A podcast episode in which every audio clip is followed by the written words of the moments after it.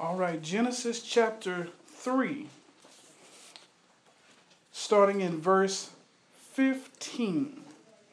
Uh, Sister Sanders, would you read verse 15 for us? Coming from the King James Version, verse 15, and I will put enmity between thee and the woman, and between thy seed and her seed.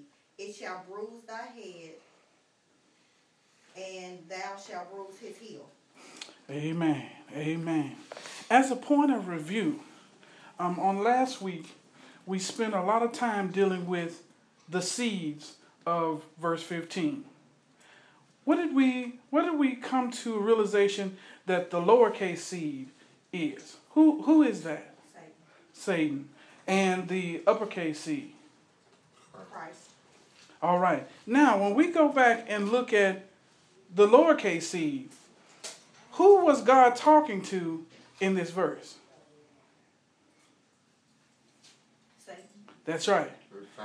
Second, second. So if he was talking to Satan. Satan, that's right. The seed is the Antichrist. Because the seed, capital S, is the incarnate Christ. Okay, so God, the Son, the second one in the Trinity, became flesh. The Word became flesh from John, the Gospel according to John. Now, the lowercase seed is the Antichrist. And we also discussed what is Satan's highest motivation? What is he looking for most of all? What is he trying to obtain? praise, Praise? um, Glory. uh, like glorification. Okay, glorification. He wants to be in God's place. That's right. So he wants ultimately all worship. Because God desires all worship. Satan wants to be in the seat where God is, so he desires ultimately the worship of all. And so Satan desires to do that. And how is he trying to carry out his plan? What is he trying to mimic? He's the opposite of everything that Christ is. Aha, there we go. So, in the spirit realm, you've got Satan, the spirit, and you've got God the Father and spirit. But then, God comes in flesh as who? The Son, The Son, who is his name? Jesus. Jesus. So, if Satan is going to mimic God, then he also has to have a That's right. And it has to be an incarnate. And so that incarnate is the Antichrist. Now, the Bible says in the epistles of John, is the only place it talks about with the term Antichrist. But we also saw in other books in Thessalonians, and we talked about the man of sin. Now, when the Bible says there will be many antichrists, what are they? T- what is the word talking about? False prophets. False prophets. All right. So now, what relation to the antichrist is the many antichrists? They have to come before the Antichrist can enter or, or can have his way Rule? or rule, yeah. Okay. Now, the antichrist come before the antichrist incarnate comes, correct? And their work is to do what in the world? They are false teachers and prophets, and they are to teach a what? False word. A false word, right? Who are the antichrists mimicking? Saint. The prophets, the, Prophets, They disciples. disciples. Disciples, yeah. the apostles. That's right. So servants. That's right. We can do it for the more general area there, which includes the prophets, the apostles, the disciples, the church. Israel, you can conclude all those because there were false prophets from those days, false teachers. There are false prophets and false teachers today. So here you see in Satan's work that he's building an opposite of everything that God had. Because through Christ, the church is built. Through the Antichrist, there are many antichrists. So that's his mimicking of that. And he is looking for the ultimate goal of true worship to him. That's what he wants. He wants full worship of him and not worship to God. He wants to be in God's place.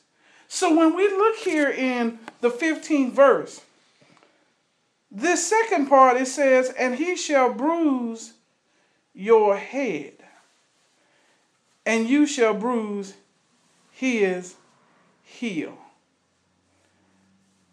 What is the bruising of Satan's head referring to? The fall. The fall, the death of The Antichrist. the Antichrist. And looking at this text, by extension, the death of Satan. And then it goes on to say, and you shall bruise his heel. What does that refer to? Jesus dying. On the cross, his crucifixion, right? Many commentators talk about this text in a way and they say, well, this particular text refers to the same time that Christ dies on the cross, he also bruises the head of Satan. If bruising of the head of Satan is talking about his death, then how does that align? Where's the, do you see an alignment with that kind of commentary that when Christ died, did Satan's function stop? Did his work stop? So if he was to be crushed in the head, that doesn't make sense, does it? And so is everybody anybody else too hot? I see you starting to come out of some things. Everybody everybody else good? Okay. Amen. So one thing about prophecy, because that is what we're seeing here in verse 15. Prophecy sometimes what prophecy does is because it has a long range, it doesn't have the precision that we might want. We might want to look at prophecy and say all of these things are to happen together. But sometimes when prophecy is given, things that are happening in that prophecy as it's being spoken have time lags. There are time between the things that are being prophesied. In this case, the bruising of the heel happened at Golgotha's heel almost 2,000 years ago, bruised his heel, but the head will happen when God is on the, at the great white throne and he put, pronounces judgment on the Antichrist and on all of the devils and sends them to everlasting hell into the fire and the lake of fire and brimstone. Does that make sense? Now, a question I'd like to ask is now that we know what that means, what does that mean to us? If we know that Christ was heel was bruised at Golgotha's heel, and that the head of Satan will be crushed when it's time at the end at the great white throne when he's cast into the lake of fire and brimstone. What does that mean for us today? Where, where, where is the relevance for this text in our lives today? We can defeat our sins. All right. Now, how? By which way? How do we defeat those sins? Um, by believing that Christ has all power or that God has all power. All right. Now, if we know we can defeat our sins through the power of Christ, what else do we see from a future perspective by knowing that only Christ's heel will be bruised and Satan's head will be crushed? What does that what does that do for us as far as the way we live. What does that do for us? It gives us hope. It gives us hope for a what? Um, to know that we're gonna be with Christ, that He's gonna defeat Satan, and we're gonna be with Him one day. That's right. Now, what? He's gonna ultimately. That He's going to defeat Satan, and we're going to be with Him one day. But even more than that, when Satan convinced Eve to disobey God, and Adam along with her, what did we lose? We uh, we lost just living in a perfect world. Ah. We lost our covering. We lost our covering. We lost the ability. We lost our living in a perfect world. And so, knowing what Christ is going to do to Satan in the end, how should that affect our lives today? How should we live? We should live according to, To His word. and His promises of. Victory and a new perfect world. Because what has happened here is when when when Eve and Adam disobeyed, they died. But how did they die? They died. Spiritually. And eventually, then their lives were capped and they died physically. Because they weren't meant to have to die in the first place. But here now, for us, seeing this promise and seeing what's to come, then we know that through Christ we now are alive, what? In Him. In Him, according to the Spirit. So spiritually, we are already made perfect. And we are in the process of living out that perfection in our lives. But we won't reach that in our current state, but that we will reach it in the New Jerusalem when we have new bodies and we're no longer warring the spirit against the flesh. And because we have that promise, we should live lives that are victorious and not defeated. What does that look like? You know, we use them terms, but what does that look like? What, what does that look like for us? Living a life that's not defeated. Yeah. I mean, it, I mean, it just look like like no, no matter what comes your way, um, just no matter like what happens, like it's just really only like temporary because we're supposed to have like our eyes fixed on the promise that God has promised us. So Knowing we ain't the gotta, righteousness of you God. know, All right. Yeah, you on target. Both of you are. think that like just no no matter what we go through in this life and no matter what comes up against us, we don't have to like to really worry about it because God has already promised us, you know, that we have a new life, a new body, and we just got to keep on pressing. That's a good answer because, and righteousness comes in there as well. We, we have now righteousness in our lives, but we have to live our lives not according to what to the world, to what we see and what we encounter on a daily basis. But according-. That's exactly right. That's faith. That's faith. And so faith acted out is when we lose a job, what is the first thing we usually do? You can, I mean, you get mad. I mean, like, what I'm gonna do, I'm gonna pay my bills. But God, He's our provider, so regardless of you lose your job or just whatever you gotta know that we ain't on the world's economy, we on God's economy. He's gonna take care of His regardless of what happens. You gotta know that He gives the increase. He's the one that provides. So, and of course, in the worldly realm, you're gonna think like, oh my gosh, I'm gonna pay my bills and this, this, and that. But when you keep focused and stay close to God, you're gonna be at peace to know like, oh, God got me. That's right.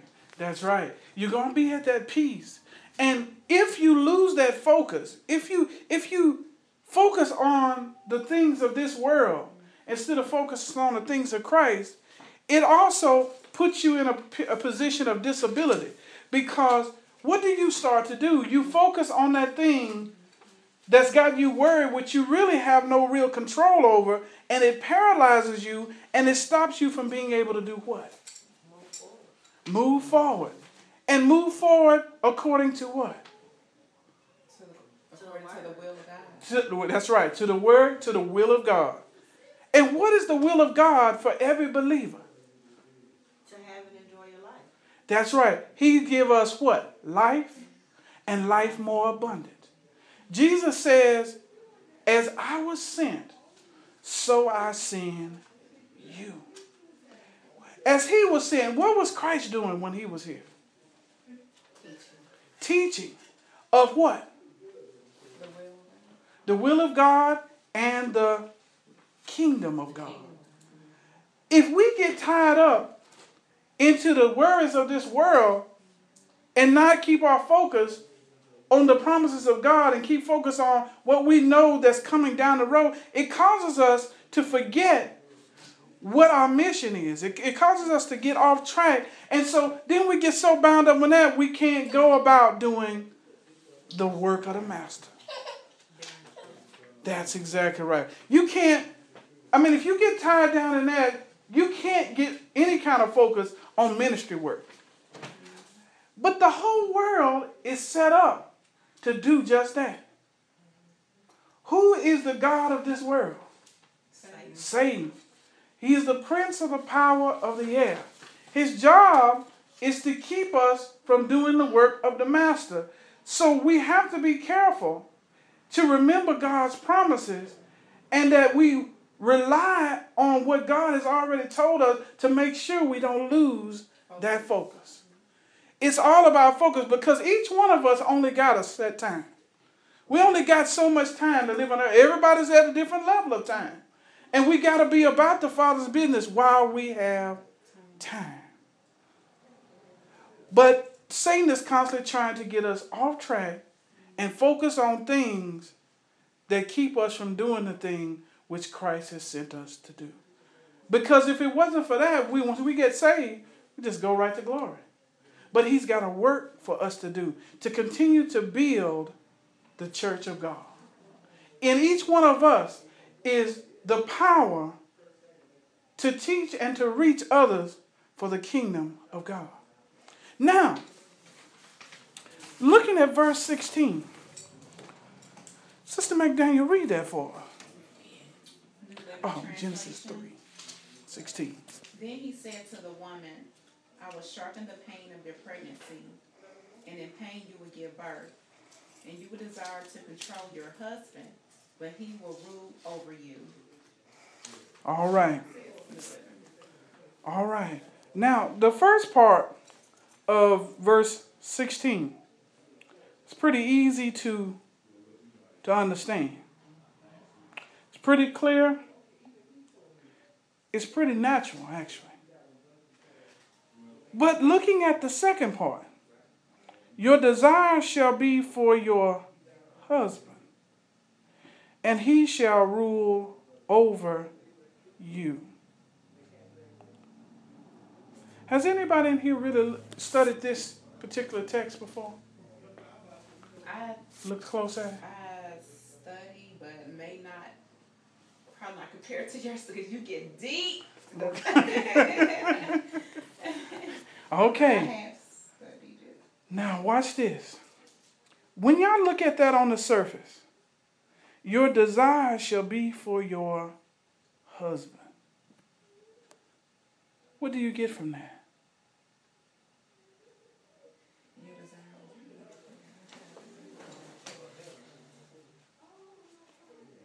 So desire is like a want.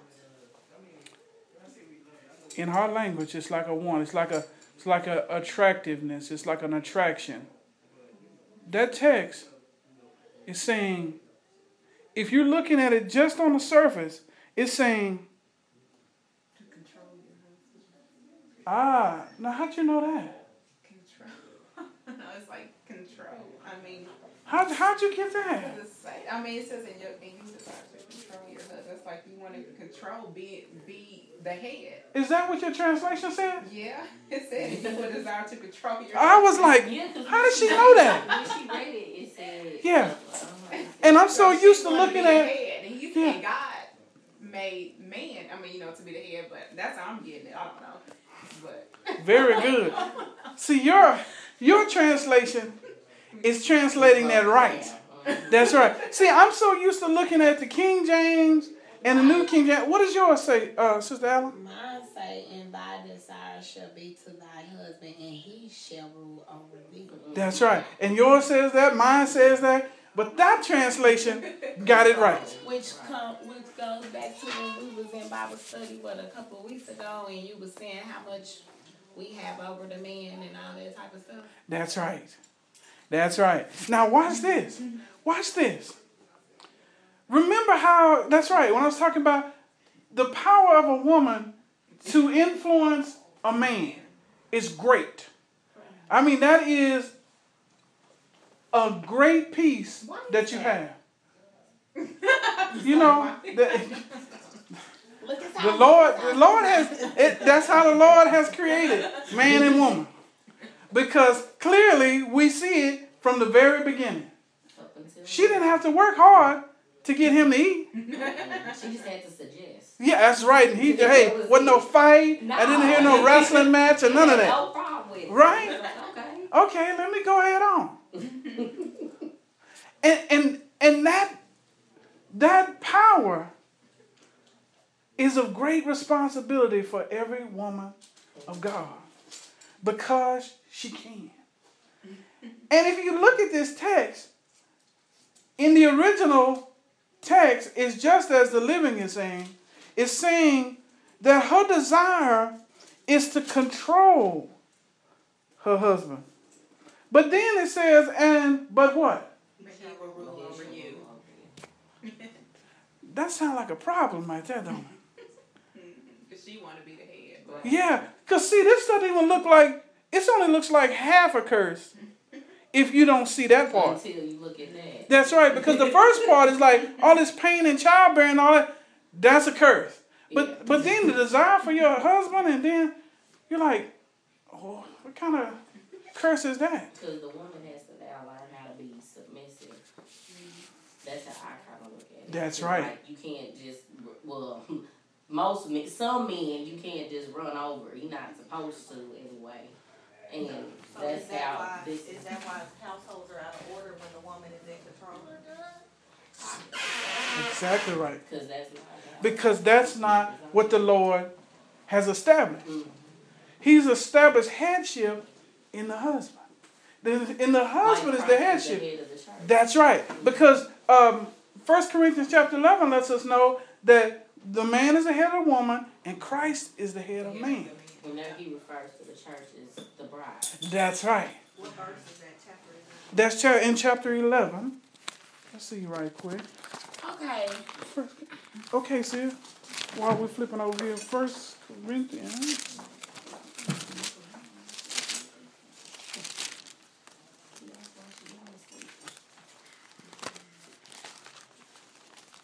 Chapter 11.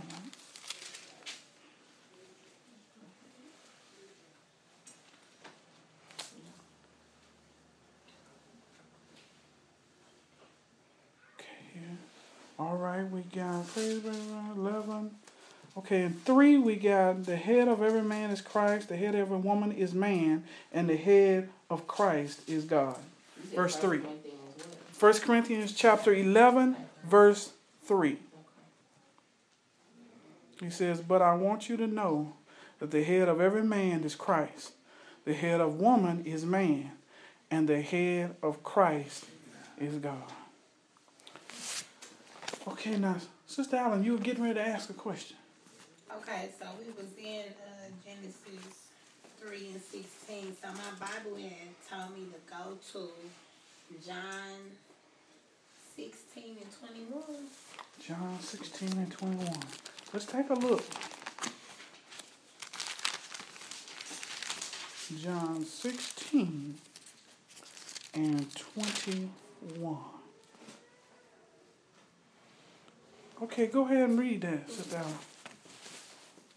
A woman, when she is in travail, has sorrow because her hour is come. But as soon as she is delivered of the child, she remembered no more the anguish for the joy that a man is born into the world. Hmm. Was that sin? I mean, was that like how you was punished back then? Now watch watch that now. Watch. Okay, what does the curse say in verse 16? She'll have great sorrow Mm-hmm. in the conception. In pain. Mhm. In pain. All right, it stops right there. You shall in pain shall bring forth children. But then read what John is saying. That when the child is here, her pain will turn into joy. Because her hour is come. Yeah, That's right. child is here. Uh-huh. Uh-huh. Now what what's happening here? John is saying something extra here. What is he telling us? He's saying that the pain when you're suffering, like you, you think you're like experiencing pain, but it's like, or is it saying like you're going through? I don't know. And Yeah. then, and, and it's like at the end, you experience the the joy of God's blessing. Or something Right, like so that. that's saying Yeah. Like like Yeah. you going, like you. I don't know. I'm when it thinking. says her Yeah, you hour on you on target too. Go ahead. it says her hour has come, does that mean you feel like you're dying? No, her hour has come The child. for the child to come forth. That's right. That's Now. my translation says. It says the, her joy because of her joy that the child is born into the world. Okay, now watch this. Like when you go through something, you Okay. know, like you experience like the pain down now, and you can't see your way until like at the end, that's when you receive your blessing. Is that what it's kind of saying? Okay. Like Okay. you receive the the joy, like you can rejoice at the end of the storm, or All- all right. something. All right. You you in the right you in the right you in the right area. So, Now watch- So before your blessing comes, it's like the, the roughest hour or something? More, the most painful? That that's true too in the application. But I think there's something bigger here that John is saying. But that's a good application as well. But I think there's something bigger. The next kind of explains the rest of what he was saying. There you go. Like in my version, it says, "So with you, now is your time of grief, but I will see you again, and you will rejoice, and no one will take away your joy. In that day, you will no longer ask me anything. I tell you the truth. My Father will give you whatever you ask in my name." Amen. Is Jesus talking? to That's the, Jesus. Um, disciples? That's right. So he's saying, you know, right now you're grieving because I'm leaving you, right? Or I'm going to leave you. Is this before he got crucified? This is before he got crucified. That's right. And he's saying, and, and by extension, you know, they got sorrow that he's going to be taken away from them. But also, now in this context, that's exactly what he's talking about because you're seeing as this text unfolds that he's talking about his leaving of the disciples. When he's gone, they're going to be Pain. and hardship. Pain and hardship. That's so right. When he come back to get us, we ain't got to worry about all the pain. There we go. and all that, Right. There we go. there with him. Absolutely.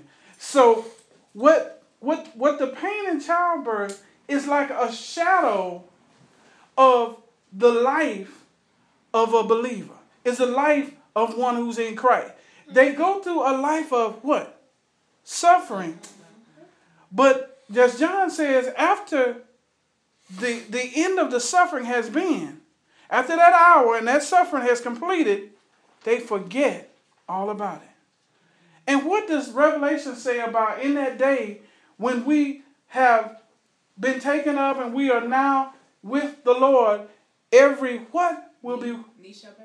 no. No, no. You won't have any memories. That's right. Right. Your you the, the formers will be no longer, you will remember no more, and every tear will be wiped away. There'll be no more remembrance of the pain, and the tears will be wiped away. And so it's a foreshadowing with the revelation that John gave of our future after our suffering.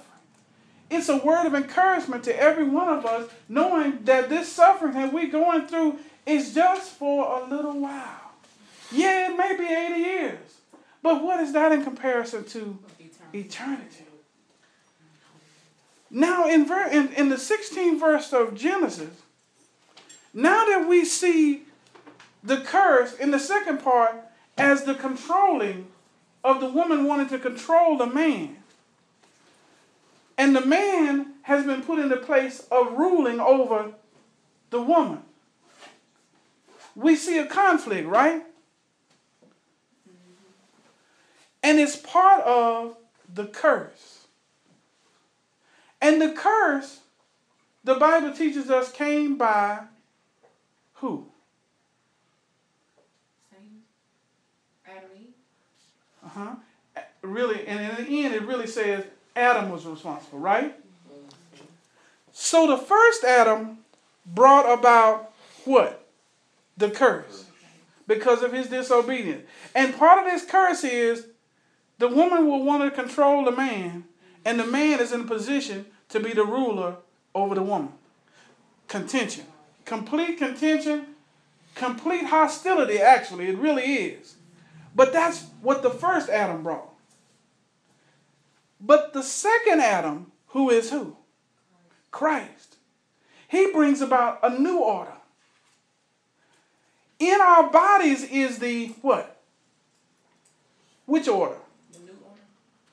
In our bodies, Oh. in our flesh is the Oh. old order. But we have been made alive in Christ, and in our spirit is the The new order. So now this curse has a way out. Because the new order in our spirit gives us the power to do what? Defeat the flesh, which defeats the old order. So our bodies desire still. The woman desires, if you be honest, to control the man. The man's job is to rule over. And so there's this fight that's going on. But now that we have Christ in our lives, what does that now do for that? We now have a way out. And the only way in order to put things back in order is to do what? Anybody? To accept Christ. And now that you have Christ in you, to do what? To live right. Spirit. And how? Being obedient. Being o- what did I hear about the Spirit? Being obedient. Obey the spirit. Obey it. You said obey the Spirit? Close enough. But what I'm trying to get to is Feed the spirit.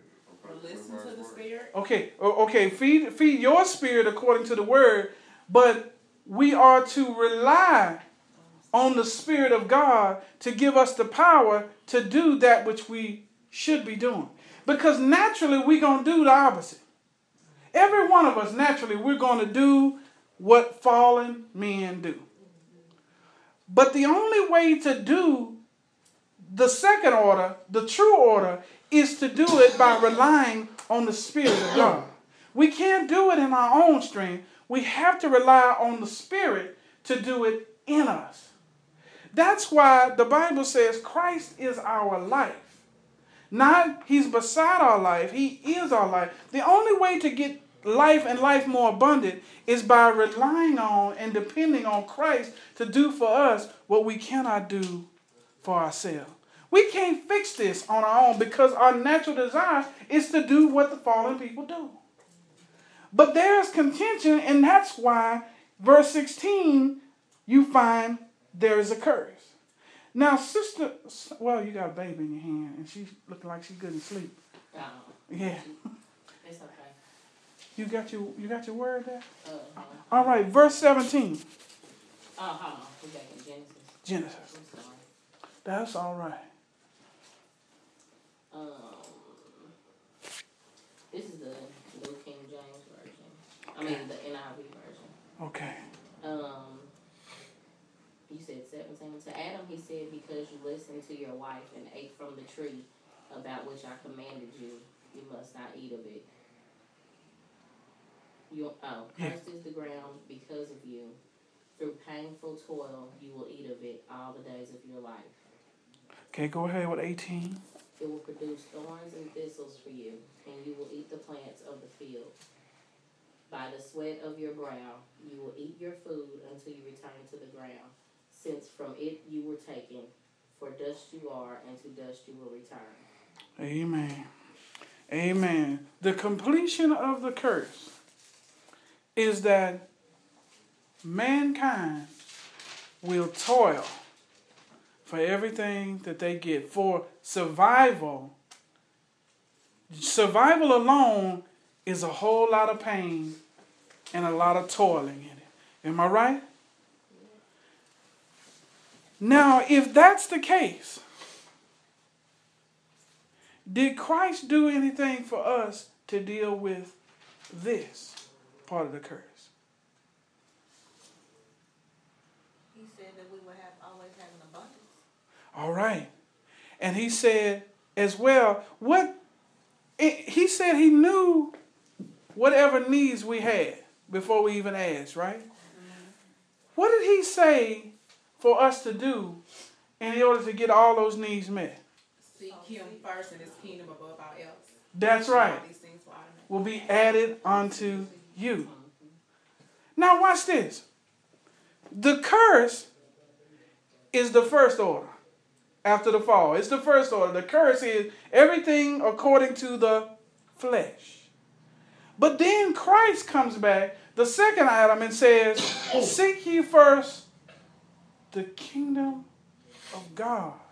Go ahead, What see. was the second part of the curse? You said the completion of the curse is that man will work for everything. That's right. And he will toil just for survival. He will work hard and it will be painful because of the thorns and thistles it shall bring forth. When he turns to eating the field, he got to sweat. I mean, all these things that he never had to do before because of the fall, because of the disobedience. Now all of this has been manifest. All this is now how life is going to be. And that's according to the flesh. But what Christ has done in the second Adam for us today is he has done what? What has he done with his curse? Put it on him. Right. When he on the cross, he put the curse on him, right? But now practically in our lives, how does that manifest? How does that look in our lives? Should we have to toil for everything? Why? Because if we go to Christ, then he'll supply our needs. That's right. He will supply our needs. So in, with Adam in the flesh, he was trying to do everything himself. Now we can be in this curse very easy. All we got to do is make the choice to do things Ourselves. to be in the curse. And we know when we decide that we're going to try to figure things out and do it our way without consulting the Lord, don't we go through a whole lot of toil? What is Don't we? I'm sorry. Go ahead, sis. What's the verse where it says seek him first? That should be Matthew 6.33. 22 or 33. 633. Let's take a look right quick to make sure. I think it's 633.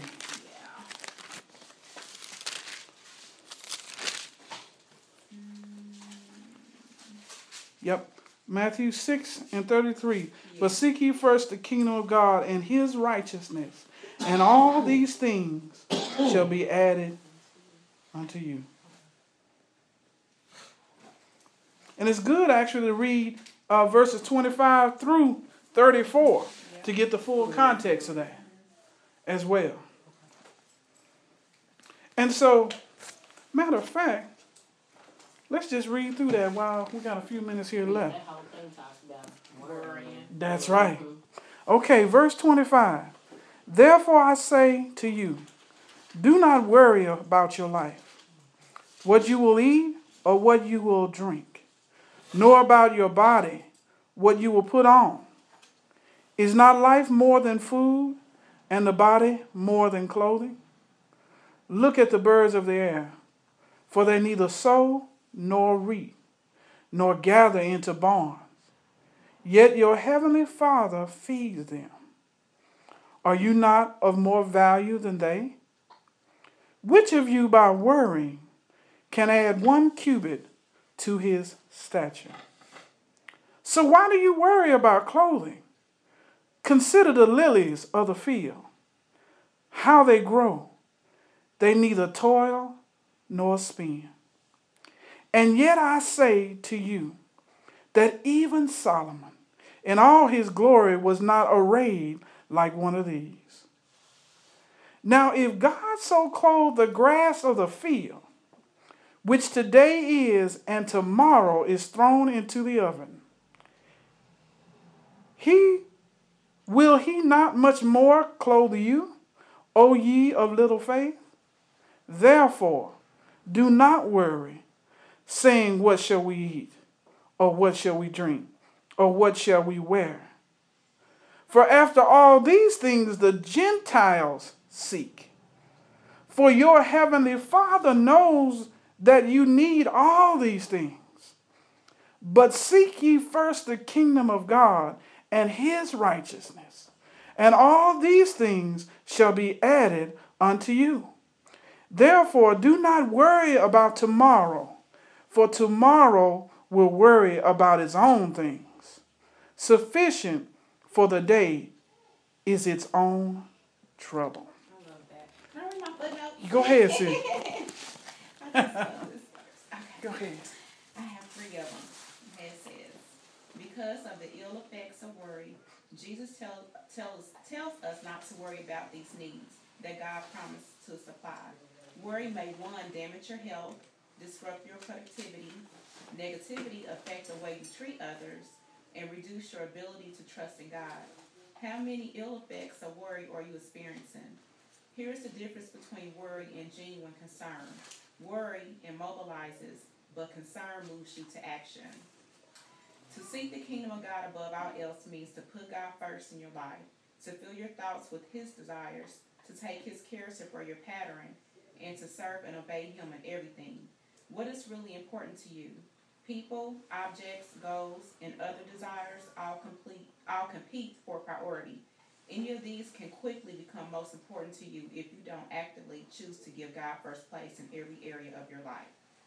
Then it says, planning for tomorrow is time well spent. Worrying about tomorrow is time wasted.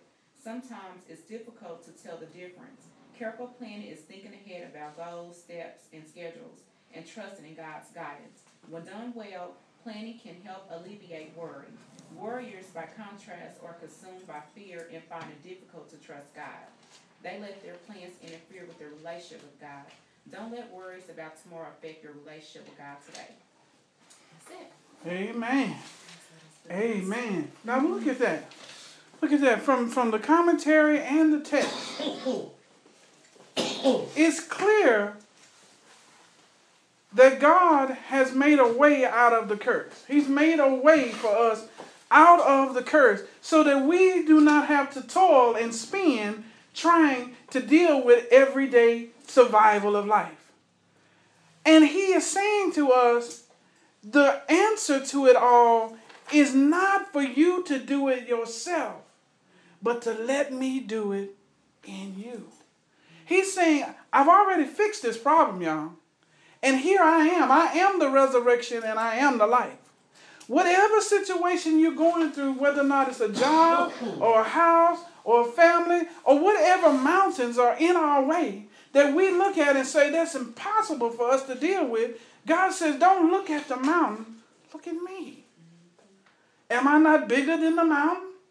The Lord is saying, Am I not more powerful than the mountain? He said, I've died for you, and my Father has raised me from the dead, and now I have all power in my hand. Didn't, didn't Jesus say it? He said, All authority has been given to me in heaven and in earth.